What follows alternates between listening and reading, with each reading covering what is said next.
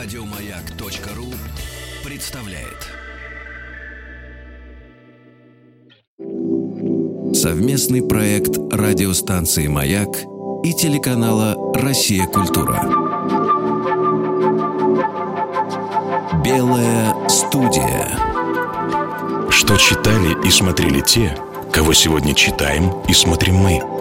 Как эти книги и фильмы помогли им найти себя – и чем они могут помочь измениться нам. Сегодня в «Белой студии» режиссер, который второй картиной подряд добивается феноменального успеха, завоевав единодушное признание зрителей и критиков – Два года назад автобиографическая драма о хоккеисте Валерии Харламове «Легенда номер 17» была удостоена Госпремии России и принесла создателям шесть премий «Золотой орел», в том числе за лучшую режиссерскую работу, а также возглавила все возможные рейтинги зрительской популярности. Сегодня этот успех повторяет его новый фильм «Экипаж». В своих картинах он обращается к исследованию человеческой природы, ставя своих героев в экстремальной ситуации перед нравственным выбором. В его картинах виртуозно выстроены масштабные съемки, при этом сам он считает, что фильм «Катастрофа» – лишь повод рассказать человеческую историю. В «Белой студии» кинорежиссер, лауреат государственной премии Николай Лебедев. Николай, мы начинаем с детских впечатлений, и у вас, с одной стороны, удивительно, с другой стороны, зная вас, и неудивительно вовсе. Первое произведение приближение к кино возникло в 7 лет когда вы написали э, сценарий для сказки «Лиса и журавль». Вы знаете, почему я взял эту сказку? Вот я хотела задать Потому что она была самая короткая в Христомате. Я был жуткий лентяй. И я понимал, что переписывать две-три страницы – это невозможно. А одну страницу, ну, вроде как я справлюсь. И человек, который меня подбил к этому, он возник в моей жизни совершенно удивительным образом. Я сидел на улице, собрав вокруг себя несколько человек, своих ровесников, и читал им как бы сценарий а, сказки, который я сам сочинял, «Волшебная ракета колдунья Анхена». Это все, что я помню про этот сценарий, но вот так это называлось. И вдруг сзади остановился человек с авоськой и стал смотреть. Ну, мы заинтересовался сценарием, думаю. Он говорит, а сценарии так не пишут.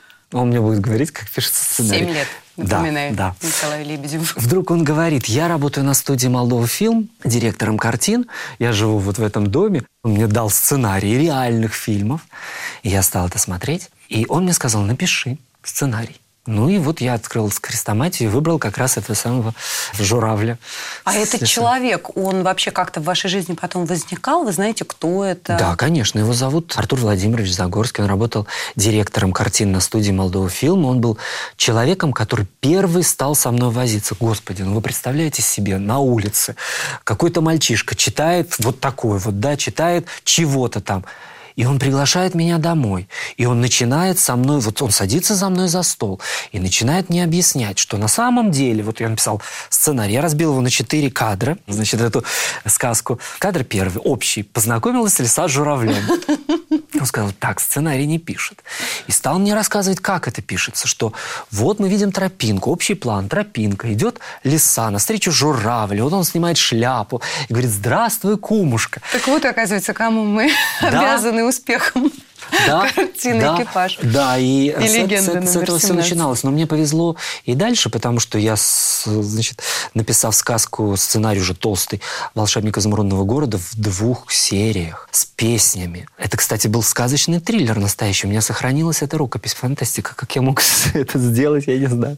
Я отнес ее на студию Молдова фильм. И другой человек, которого звали Александр Волковский, который был главным редактором студии, он почему-то не прогнал меня. Он вы выслушал меня, он прочел эту рукопись, и он порекомендовал мне пойти в э, студию кинолюбителей, в клуб «Лабораторию», где со мной тоже взрослые люди, Валерий Чури, оператор, и Юлиан Ромашкан, директор клуба, возились. Я к чему это рассказываю? К тому, что столько хороших людей, которые отзываются неожиданным образом на заботы, ну, какого-то мальчика, который, ну, мало ли что ему в голову придет. А из этих важно. людей, вот которых вы в Кишиневе в свое время, да, встретили, кто-то из них вот сейчас существует на вашей орбите? Кто-то вот знает о ваших тех успехах, которые есть сегодня? Я только что, ну, успехах, это как-то я... Ну, так, Николай, не скромничайте. Я, я не скромничаю, я просто Такого, чтобы два фильма подряд был такой мощный успех, э, «Легенда 17» и сейчас «Экипаж», это вообще редчайший случай, поэтому...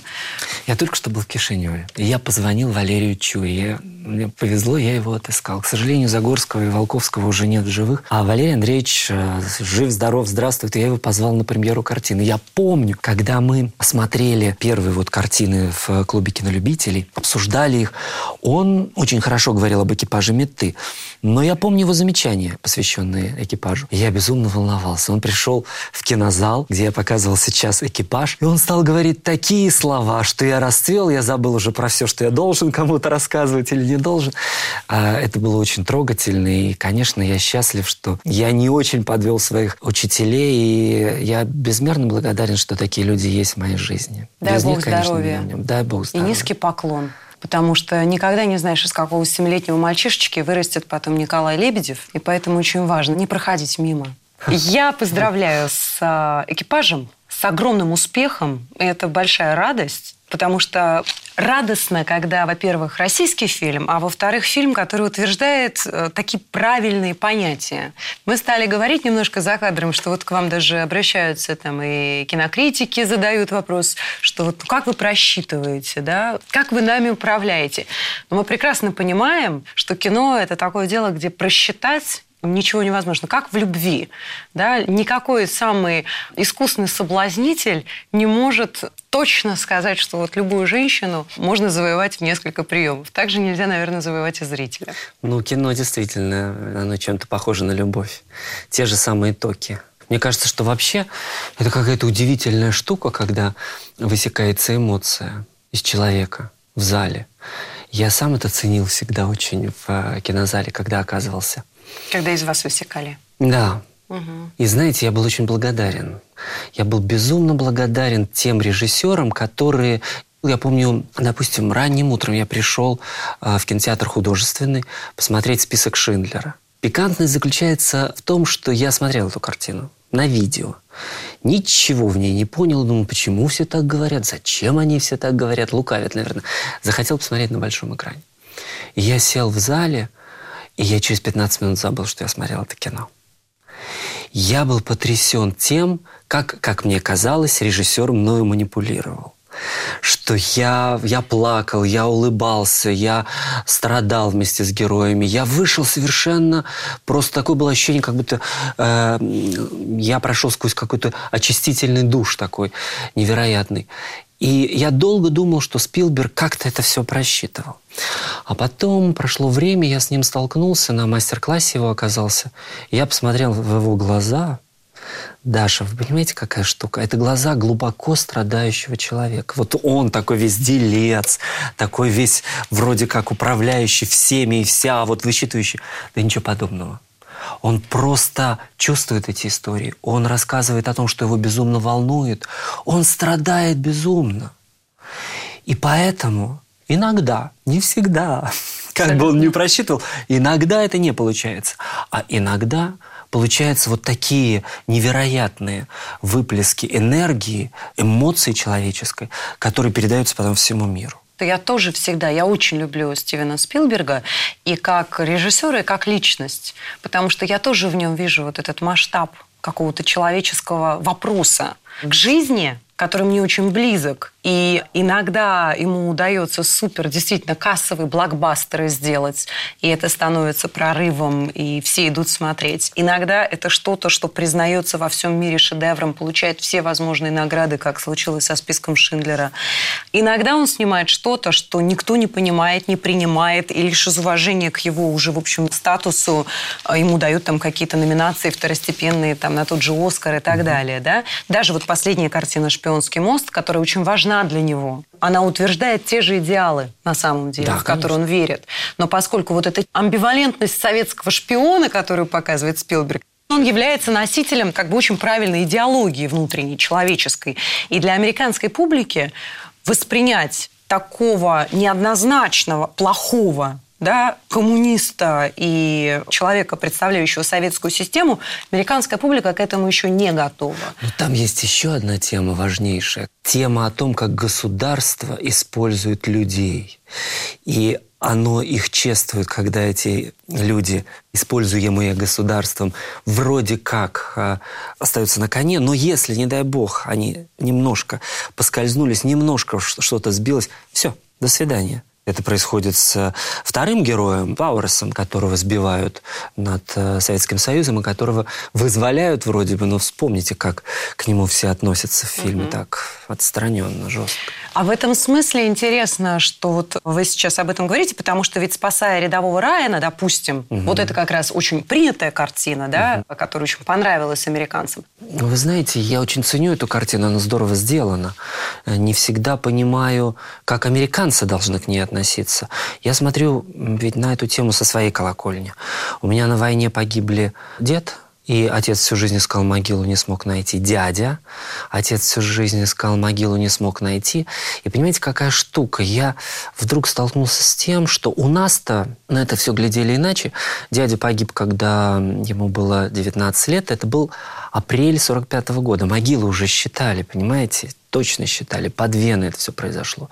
Я до сих пор не могу найти могилу. Отец всю жизнь искал, не смог найти. Но вы сказали, что вы как раз вот своему деду, своему дяде а, посвятили картину «Звезда». И вы также сказали, что, снимая «Звезду», вы вдохновлялись как раз списком Шиндлера, хотя это разные фильмы. Они, понятно, что говорят о войне, но список Шиндлера – это война в одном ее проявлении, а «Звезда» – там совсем другая история. Мне кажется, что в списке Шиндлера есть одна очень важная нота, которая не часто появлялась в наших картинах. Бывали такие фильмы. «Летят журавли», «Баллада о солдате», «Азори здесь тихие», «Интонация любви», любви к людям, о которых рассказывается. Вот не просто про танки, про пушки, про взрывы, про э, фронта, а про человека в адовой ситуации войны. И э, в списке Шиндлера, мне кажется, это очень пронзительно звучит эта нота. Когда я снимал «Звезду», я действительно, мне казалось, что я снимаю как бы историю, ну, в память о своих близких. Их обоих звали Николай Лебедев. Вот они погибли на войне, отец меня назвал в их честь. И э, я хотел, чтобы, скажем, история Травкина, ну, как-то пересекалась с историей моего дяди. А потом, когда прошло время уже, я понял, что на самом деле я обращался к отцу, потому что для него это была такая пронзительная тема, потому что он был ребенком, когда началась война. Это ему полностью э, война сломала судьбу полностью семья была выбита. И он всю жизнь, как я сказал, пытался найти могилы близких, и он всю жизнь страдал от того, что их не, не было, ему не хватало в его жизни их очень. И, наверное, это все-таки был мой диалог с отцом и мое такое признание в любви ему. Совместный проект радиостанции «Маяк» и телеканала «Россия. Культура». Белая студия.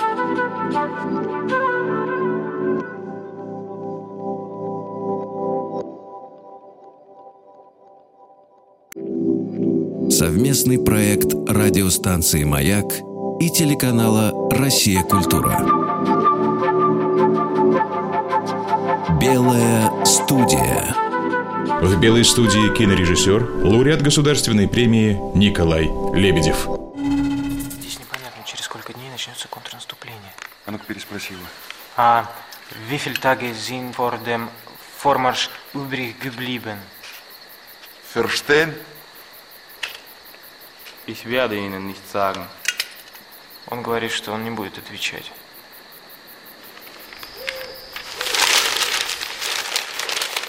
Не то, не то. Кажется, вот. Широкомасштабное наступление – фюрер придает первостепенное значение. А, переброска двух танков дивизии СС. Сосредоточение должно закончиться через два дня. А наши ничего не знают. Мы никак не сможем им это сообщить. Должны.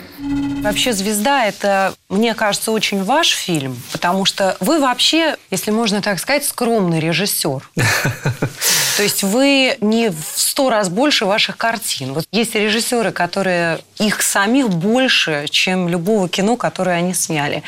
Вы как бы за своим кино стоите. То есть вы за него выглядываете, но вы не стоите на фоне своих картин, не позируете на их фоне. Поэтому, наверное, такого понятия, как вот кино Николая Лебедева, его пока нет. И тем не менее, вот с вами сейчас говоря, мне кажется, что можно приблизительно, вот я бы да, могла сказать, что основное для кино Николая Лебедева.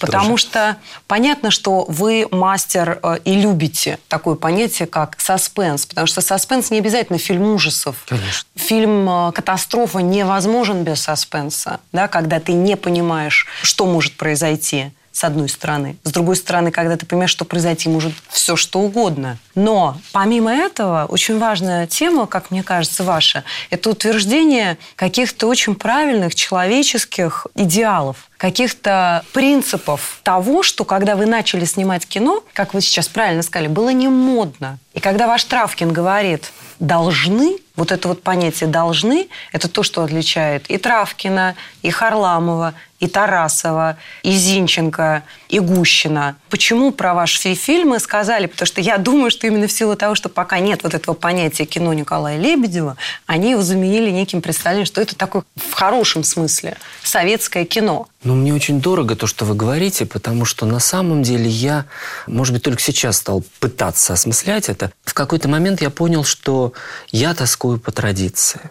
Я не имею в виду набор каких-то качеств, штампов, которым мы должны следовать, но по некой человеческой традиции, которая сломалась э, в 90-е годы.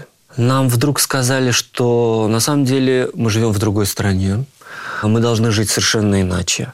Все будет иное, и мы другие. Такое уже было в семнадцатом году, скажем. И за это мы упрекали наших предшественников, а сами сделали то же самое.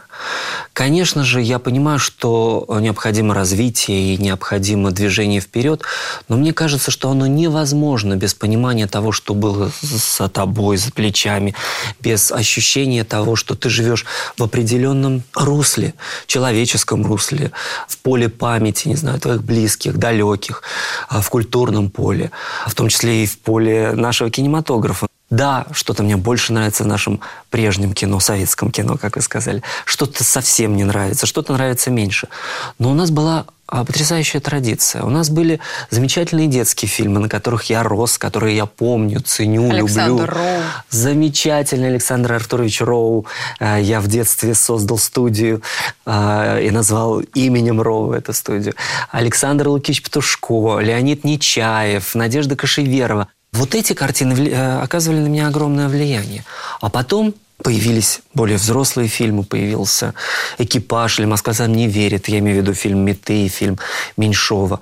Появился Рязанов в моей жизни, Гайдай, Алов и Наумов, Колотозов, Чухрай, Герасимов. Мы про все это забыли. Это так странно, это так дико. Вплоть то... до того, что мы стали отрицать Эйзенштейна, который, собственно, да, это... для американцев является иконой того, как надо делать кино. И его книги, они, как нашу систему Станиславского, их артисты изучают, также все киношники американские изучают а, Эйзенштейна. Вообще Голливуд э, строится на российском кино во многом, на русском, на традиции русского кино, на Кулешове, на Эйзенштейне, на Пудовкине – мы все зачеркнули. И поэтому мы оказались в безвоздушном пространстве с другими темами, которые высосаны из пальца, они заимствованы с Запада, потому что мы видели, что там про бандитов хорошо снимают, и вроде как мы перенесем это на нашу почву, и все будет работать.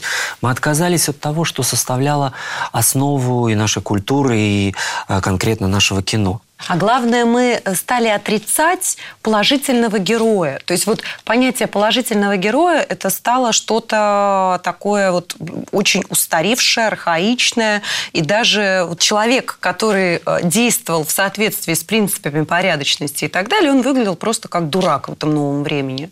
И да. в этом смысле ваш герой Гущин – это практически такое возрождение из вот этих обломков людей. Потому что ведь люди, которые получается, следуют этим принципам против течения, они же все время со всех сторон слышат, ну что ты, ну почему с тобой так сложно, ну неужели ты не можешь, ну как вот ему отец говорит, оттуда выгнали, оттуда выгнали, ну что ты не можешь как человек, что ли? А что значит как человек? Отец ведь сам такой же. А отец и сам такой на же. сына Но... именно потому, Конечно. что сын следует его а, принципам и движется по его пути. Потому что его это новое время, в свою очередь, его героя, которого играет Сергей Каюмович Шакуров, его тоже выкинули. Да, конечно. конечно. Он тоже оказался не удел. И они взаимно с сыном один другому говорит, можно подумать, у тебя все это есть. Да. То есть оба, будучи абсолютными идеалистами и настоящими людьми, с большой буквы, оба друг друга обвиняют в том, что ну что ж ты-то не как все. Совместный проект радиостанции «Маяк» и телеканала «Россия. Культура». Белая студия.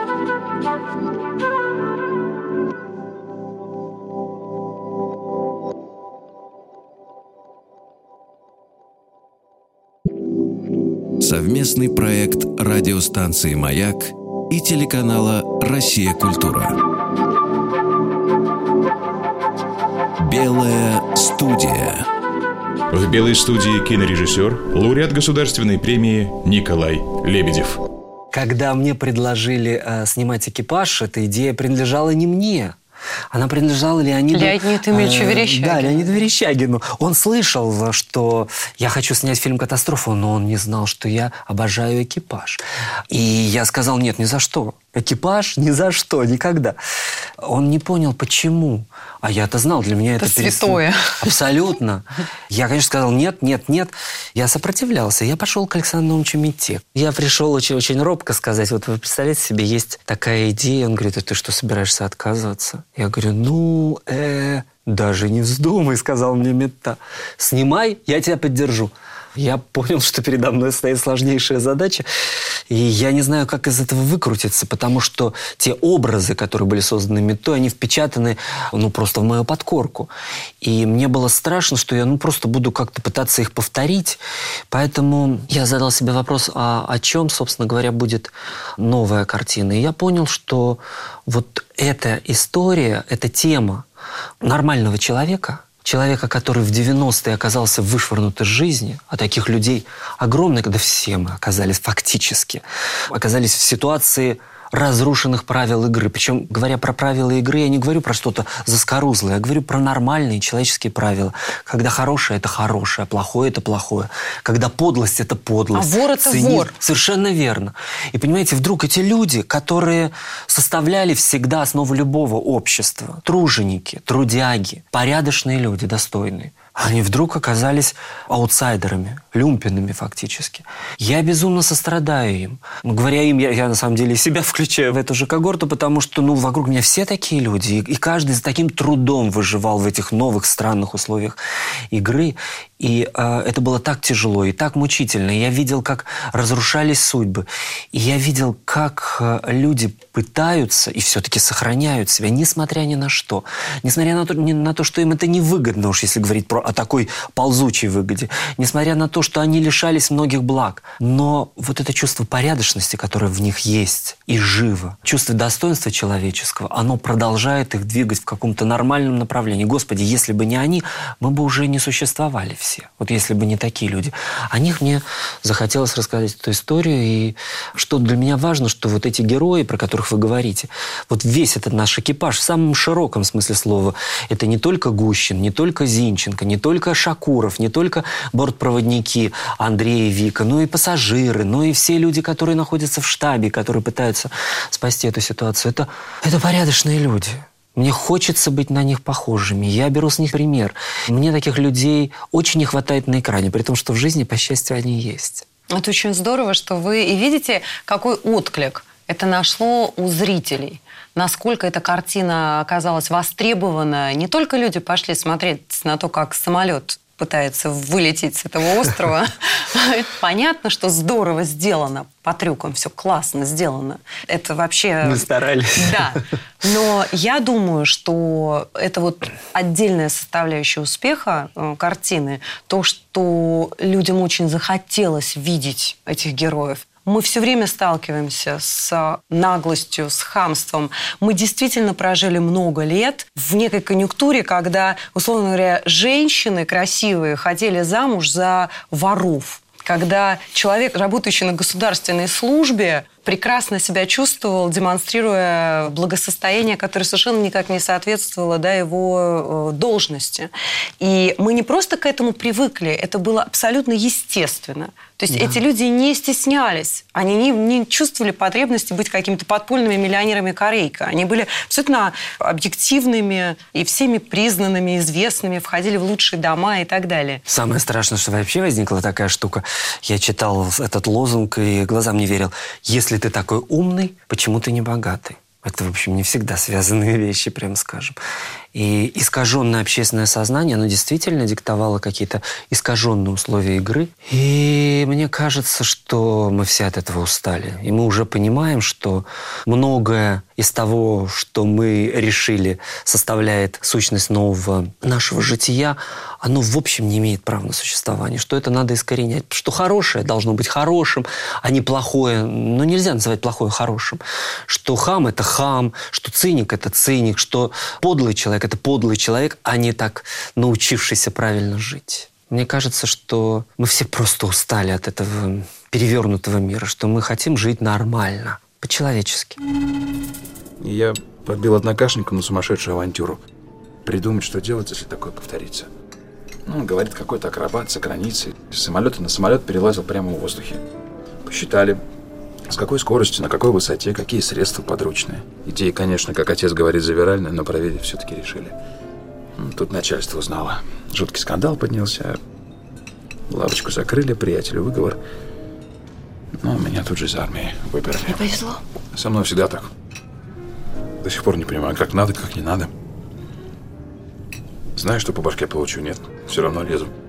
Из Зинченко тоже чувствую себя каким-то не знаю, второгодником. Ну, это неправильная позиция. Хотя, конечно, мир не для хороших людей. А вы, по-моему, хороший. Мы упомянули Мартина Скорцезе уже в нашей беседе, потому что это тоже один из ваших... Как вы говорите, мы стоим на плечах гигантов. Это не я сказал. Это, сказали, это сказал, да. Мы были великими, потому что стояли на плечах гигантов. Конечно. Но мне очень кажется да. точно эта реплика. Так вот, это один из гигантов, на плечах которого вы стоите, один тоже из ваших ориентиров, один из величайших и режиссеров, и деятелей кино, и людей, любящих искренне кино. Вы назвали его картину не самую известную, «Эпоха невинности», как лучший фильм о любви. Да. Понимаете, какая штука? Любовь – удивительное чувство. Удивительное тем, что оно никогда не может быть реализовано в полной мере. И в этой картине вот эта боль, и это томление, и это желание реализации любви, и невозможность реализации, это так точно подано, так точно прочувствовано, Скорсезе, который всегда работал с насилием, с какими-то жесткими вещами, и вдруг он рассказал историю из далеких времен. В общем, казалось бы, непонятную современному зрителю, но такую при этом понятную историю невозможности реализации любви. Меня это очень тронуло. Почему, как мне кажется, эта картина, ее имеет смысл пересмотреть, потому что, как всегда у Скорсезе, который невероятно глубокий режиссер, и у него фильмы, они всегда полифоничные, в них никогда нет центральной вот пошла линия, и вот это только исключительно на эту тему. Для меня в этот раз совершенно удивительным откровением было то, что фактически то, ради чего они отказались друг от друга, а именно вот некая невинность и прелестность вот этой женщины, на которую он должен был жениться, Вайнона Райдер, чьи чувства они не могли обмануть и так далее, что она абсолютно хладнокровно приняла эту жертву, прекрасно понимая, что он любит эту женщину, сделав с вот круглыми глазами и букетиком ландышей в руке все необходимые действия для этого, принято считать вот такая жертвенная женщина, которая знает о том, что он любит другую, но принимает его таким, какой он есть. Как бы два раза он пытается заговорить с ней, признаться, она не дает ему это сделать. Да. Да, мир жесток и циничен. Вы и понимаете? Но то, что героиня Вайнона Райдер, что за этими ландышами, за этой прелестностью и за этим самопожертвованием скрывается совершенно такое циничное использование э, другого человека и его порядочности, это для меня было невероятно. Да, да. Вы знаете, я вспомнил еще одну картину, которая меня очень трогает, и она, наверное, не имеет совсем никакого отношения к этому фильму, но, с другой стороны, имеет отношение к Скорсезе, который очень любит Хичкока. Я говорю о головокружении, где тоже очень много тем завязано. Там тоже невероятно полифоническая, многослойная такая история, многослойное повествование, когда мужчина перестраивает женщину, которую он вроде как любит, и убивает ее этим самым. Вот это вот использование человека человеком, то, что происходит и у Скорсезе, это а, очень болезненная тема, мне кажется. Причем, что удивительно, на первый взгляд, опять же, мы находимся в плену каких-то вот наших представлений, да? Нам кажется, любовь, вот он ее любит. И все, что гениально создает Хичкок, потому что Хичкок, он еще мастер саспенса в любовных отношениях. Да, да, вот да. этого такого вот когда мужчина и женщина, они приближаются, но это вот случится или не случится, да. и когда, и как. Вот он это умеет делать гениально. А вторая женщина, которая на самом деле та же самая, да. но она проста, как вот абсолютно открытая книга. И она его не интригует он хочет создать интригу вокруг этой простой женщины, чтобы она стала напоминать ту, которую он полюбил. Да, Сложную и затянутую да. в серый костюм. Но там есть еще одна тема, которая меня поражает. Ведь герой, на самом деле, сам того не зная, идет путем убийцы, который переделывал эту же женщину в такую же затянутую в серый костюм. Это же вылепил ее вот этот самый э, злоумышленник, убивший да. свою жену и уничтоживший ее. И герой затянув эту э, героиню в Джуди в серый костюм, перекрасив ей волосы, в конце концов и убивает ее тоже. Точно так же. Вот эта невозможность, опять же, счастья, трагическая невозможность счастья, она, заметьте, звучит во многих картинах э, и у Хичкока, и у Скорсезе, да у многих. У...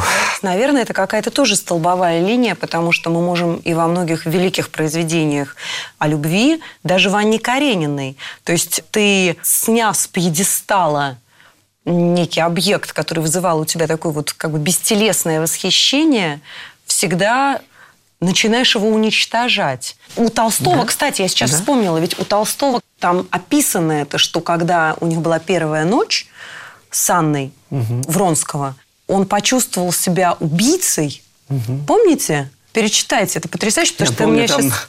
многоточие. Мне, на меня это произвело такое огромное впечатление, что Толстой вообще Он не ничего стал не вообще описывать. То, о чем они так долго мечтали, и что составляло всю эту их жизнь, угу. свершилось. И вот все. так он это описал. И все. И все. Ну, вы знаете, ведь Толстой сам мучился все время этим. Сам был заложником своих чувств. И ему его тоже корежили. Э, вы сейчас говорите о том, как э, эта тема находит отражение в искусстве, но в жизни же она такая же, как люди, получив вожделенный объект, начинают его прессовать, просто насиловать, оттачивать, как им кажется, в нужном направлении и уничтожать. Видимо, это формула человеческих отношений. Мы все хотим сделать друг друга лучше, мы все хотим друг другу отдать, мы ищем любовь, но стоит нам заполучить это, мы начинаем это все корежить. Вот в кино, да равно как и в литературе, иногда эти темы, если это талантливо сделано, они такое щемящее получают звучание, как это сделано у Толстого, как это сделано у Скорсезе, у Хичкока. Совместный проект радиостанции «Маяк» и телеканала «Россия. Культура». Белая студия.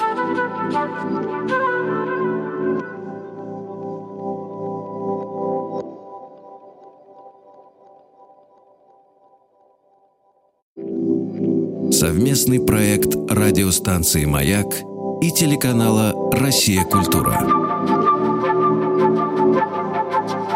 Белая студия. В «Белой студии» кинорежиссер, лауреат государственной премии Николай Лебедев. Вот э, вы когда говорили про сцену эротическую в фильме Ваня. «Экипаж». А, в «Экипаж». Да, В «Экипаж». Э, собственно, экипаж Александра Наумовича прославился, в том числе и вот этой замечательной сценой Леонида Филатова и Александра Яковлева, которая замечательно совершенно у вас появляется тоже в картине, э, в камео. Здесь вы пошли совсем другим путем. Вы как раз сняли, в общем, достаточно целомудренную сцену и сказали, что самое главное – интимность да, их отношений вновь возникших, это когда она признается ему в вещах, которые она бы не сказала никому другому, а именно в том, что вот никто ее не воспринимает всерьез, когда она ведет самолет и так далее. И... Это ее тема жизни. Вот этот вопрос даже не в профессии, а в том, что это ее боль. Мне казалось, что это и есть такой момент как бы абсолютной интимности. То, что происходило в фильме «Меты», когда Яковлева говорит, на самом деле там же не в том сцена потрясающая, что она там обнаженная, она очень красивая, фантастически красивая, Александра. Но когда она вдруг, прижавшись к нему, говорит, не бросай меня, бросай пожалуйста. Меня, пожалуйста ты не знаешь, как это больно, когда тебя бросают. Во-первых, мы понимаем про нее все в этот момент. Почему она себя так вела, почему она дальше себя будет так вести. Но в этом есть настоящая вот эта вот интимность, пронзительность этой сцены. Так и здесь героиня, которая замучена, мужской профессии, она вынуждена все время держать спину. Это затянутая. Она всегда должна взгляд. соответствовать, да. Она не может показать никогда свою слабость. Это единственный момент, когда вдруг она, доверившись мужчине, мужчине, который ее все, ее все прессует, мужчины вокруг. А тут она доверилась и вдруг сказала о том, что больнее всего для нее. Вот про что, мне кажется, эта сцена. И мне кажется, что как раз если есть вот такой посыл, да, поделиться с человеком чем-то. Или когда ты с ним говоришь и понимаешь, что он говорит о том, что для тебя важно и что тебя волнует, что, может быть, если любовь строится на этом, а не на сером костюме и затянутом пучке, то есть не на фетишизме каком-то, да, а на близости, да. то она может длиться. Наверное. Но вы знаете, какая штука? Видимо, я не знаю, может быть, мир изменился, может быть, мы изменились, а может, так было всегда. Но человек очень тяжело открывается другому человеку. И когда он открывается, он становится очень уязвим. А когда он становится уязвим, его очень легко неправильным словом, неточным словом, я уже не говорю про действие, ранить до глубины души. Поэтому все мы остаемся закрытыми. Вы часто к себе подпускаете полностью людей? Mm-mm. М-м. Ну вот. А И вы? Нет. Ну, я думаю, что у вас шишек много и шрамов. Ну, так и у меня, и у всех, наверное. И единственный способ хоть как-то сохраниться – держать дистанцию. И это не вопрос недоверия даже, а просто вопрос выживания. Знаете, мне кажется, вот вы сказали, что люди набивают себе шишки, покрываются шрамами и пугаются, да, и начинают бояться. Вообще это ваша тема, борьба со страхами, да? Ну, наверное, самый большой страх, который нам всем нужно преодолеть, и, наверное, кино мы любим то, которое помогает нам преодолевать этот страх. Это страх быть верным себе и в следовании или нашим принципам каким-то, тому, во что мы верим, или в том, чтобы открыться человеку и даже рискнуть, может быть, получить какую-то травму. Как вы правы. Я абсолютно с вами согласен. Но это вечная проблема, вечная тема. Но все-таки, по счастью, находятся такие люди, которым ты начинаешь открываться. Или ты находишь способ, чтобы открыться очень многим. Для вас наверняка это работа здесь, в студии. Вы тоже так открываетесь и говорить здесь то, что не сказали бы в личной жизни часто. Совершенно точно. А я так говорю на съемочной площадке своими фильмами. В каждой картине я рассказываю про себя. Как это ни странно прозвучит, как ни парадоксально прозвучит. Но если это не происходит, то тогда это никого не заденет. Ни ваших слушателей и зрителей, ни моих. Если ты не находишь в себе силы открыться, если ты не находишь в себе силы говорить о том, что самое больное для тебя, пусть это вот вызывает дикую боль, всего корежит. И я знаю, что иногда, когда я касаюсь тех или иных тем, рассказывая даже о легенде номер 17, или о, о звезде, или об экипаже, у меня ком в горло подкатывает, и я даже не могу произнести какие-то слова. Но в итоге э, я все это вливаю на экран. Иначе мы, как, знаете, котел переполненный, мы просто разорвемся. Совместный проект радиостанции «Маяк» и телеканала «Россия. Культура». Белая студия.